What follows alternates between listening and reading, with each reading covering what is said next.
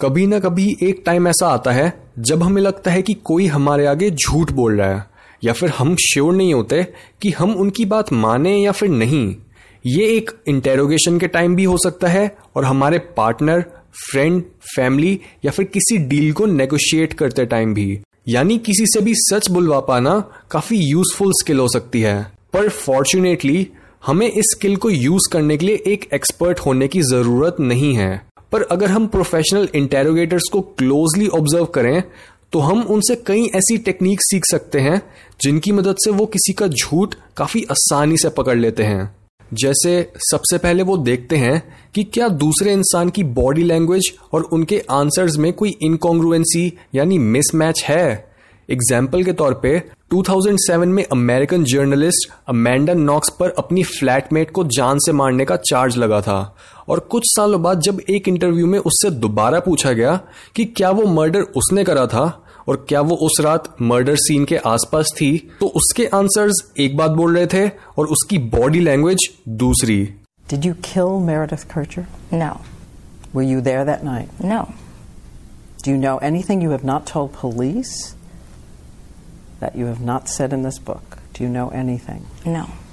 यहाँ पर first question पर अमेंडा काफ़ी तेज़ी से आंसर कर देती है क्योंकि ये क्वेश्चन उसने एक्सपेक्ट करा था पर दूसरे क्वेश्चन के टाइम जब उससे पूछा गया कि क्या वो मर्डर के टाइम वहाँ थी तो उसकी आईब्रोज ऊपर उठ गई, उसकी आईज वाइड हो गई और वो एक सरप्राइज़ माइक्रो एक्सप्रेशन देने लगी, जिसके बाद उसने अपना सर नॉड करते हुए अपनी बॉडी लैंग्वेज से हाँ बोला। सेकेंडली हमें यह ध्यान रखना चाहिए कि हम उनके सेंटेंसेस ना पूरे करें। हमें हमेशा कुछ सेकंड्स रुकना चाहिए ये पक्का करने के लिए कि उनके पास और कुछ बोलने के लिए नहीं है।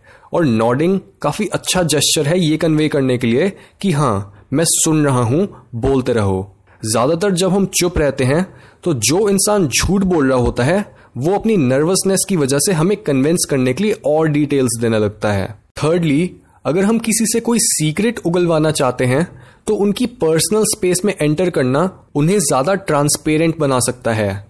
ये हमें मूवीज़ में काफ़ी ऑफन देखने को मिलता है कि कैसे पुलिस वाले या फिर डिटेक्टिव्स सस्पेक्ट के एकदम पास आकर बैठ जाते हैं, जिससे वो इंसान अपनी स्टोरी और भी डीप जाकर सुना पाता है।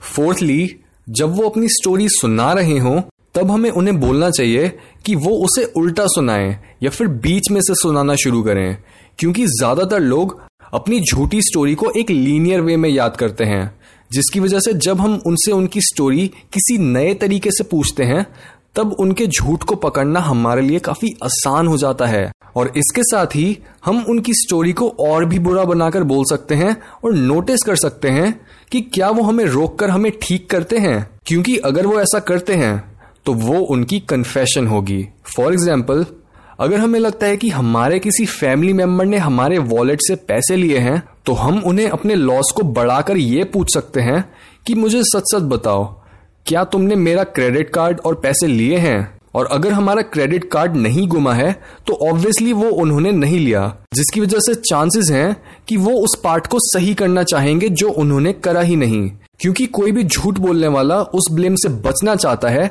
जिसका बेनिफिट उसे मिला ही नहीं। लास्टली एक और टेक्निक जो किसी से भी सच निकलवाने में काफ़ी इफ़ेक्टिव हो सकती है, वो है उनसे एम्पथाइज करना और उनके कामों को ऐसा बना देना जैसे वो कोई बड़ी बात है ही नहीं। ये तरीका काफ़ी अच्छा होता है उनका ट्रस्ट पाने के लिए, जिसके बाद उनके लिए सच बोलना आसान हो जाता है। और इस तरह से हम उनसे एक अनडिमांडिंग वे में कई क्लूज निकलवा सकते हैं, या फिर सीधा सीधा उनसे कन्फेस करवा सकते हैं।